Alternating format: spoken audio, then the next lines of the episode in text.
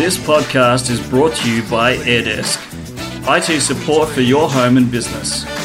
To give your business a help desk, visit airdesk.online or search AirDesk support. Hello and welcome to the Tech Authority podcast. I'm Andrew Brown, your host. Today we are continuing the conversation, day 22 of Audio Mo, and uh, we've only got eight days left, which is great. Uh, today's conversation is continuing the 30 apps that IT professionals use daily. And the one app that springs to mind at the moment is for collaboration purposes. There's multiple different apps, but the one that I'm going to talk about today is Microsoft Teams. Now, Microsoft Teams has lots of different things that you can do with it.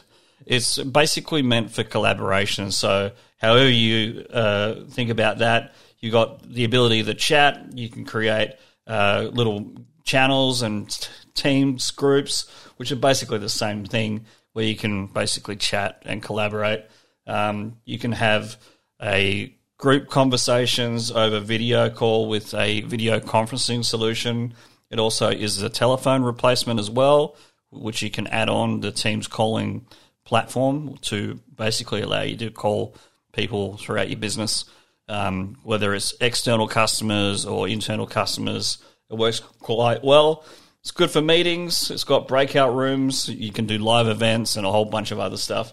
Go and check it out. Teams.microsoft.com. You will have to pay for it. It is a good service to have for video conferencing, but yes, it's worth having. Thanks for listening. We'll be back tomorrow with another podcast episode. Bye for now.